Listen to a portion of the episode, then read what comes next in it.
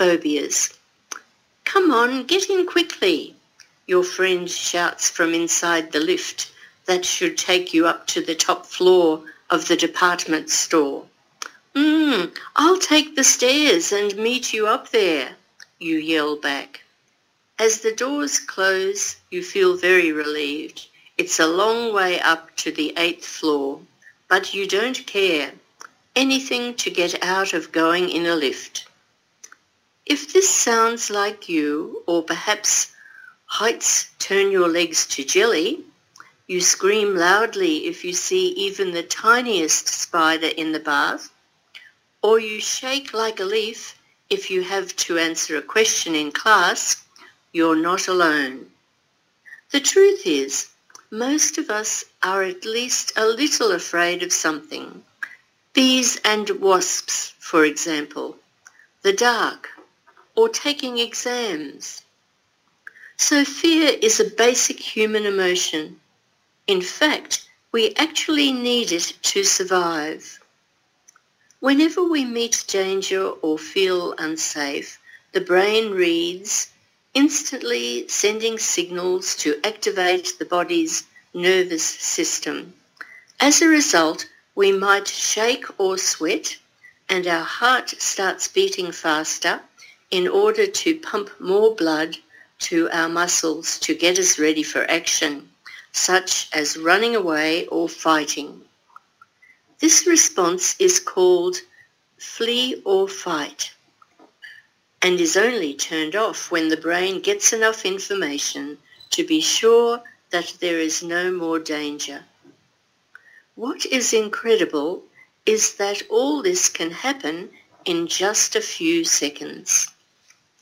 Needless to say, fear is not always a good thing. People who have a phobia, such as agora phobia, fear of being in crowded public spaces, such as a busy market or bus, claustrophobia, fear of enclosed spaces like lifts or tunnels, arachnophobia, fear of spiders, or even something unusual like ablutophobia, fear of washing, are extremely afraid of something. This may have developed after a very scary experience. A teenager who was bitten by a dog as a young child, for example, may now be too afraid to walk to school with his friends in case he sees a dog.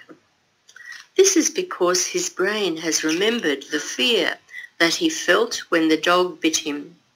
So now even just thinking about seeing a dog triggers the same fear reaction.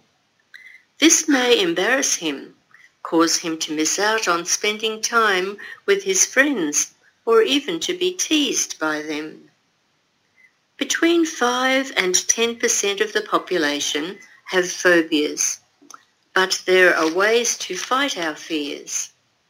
First of all, it's important to stop avoiding the scary situation. It may help to make a list of fears from the least to the most scary and then face them one by one. This will not be easy, but when we see that our worst fears didn't come true, we will realize that they are irrational and there is no real reason to be afraid. Then we will change how we respond to them and eventually our fears will melt, will melt away.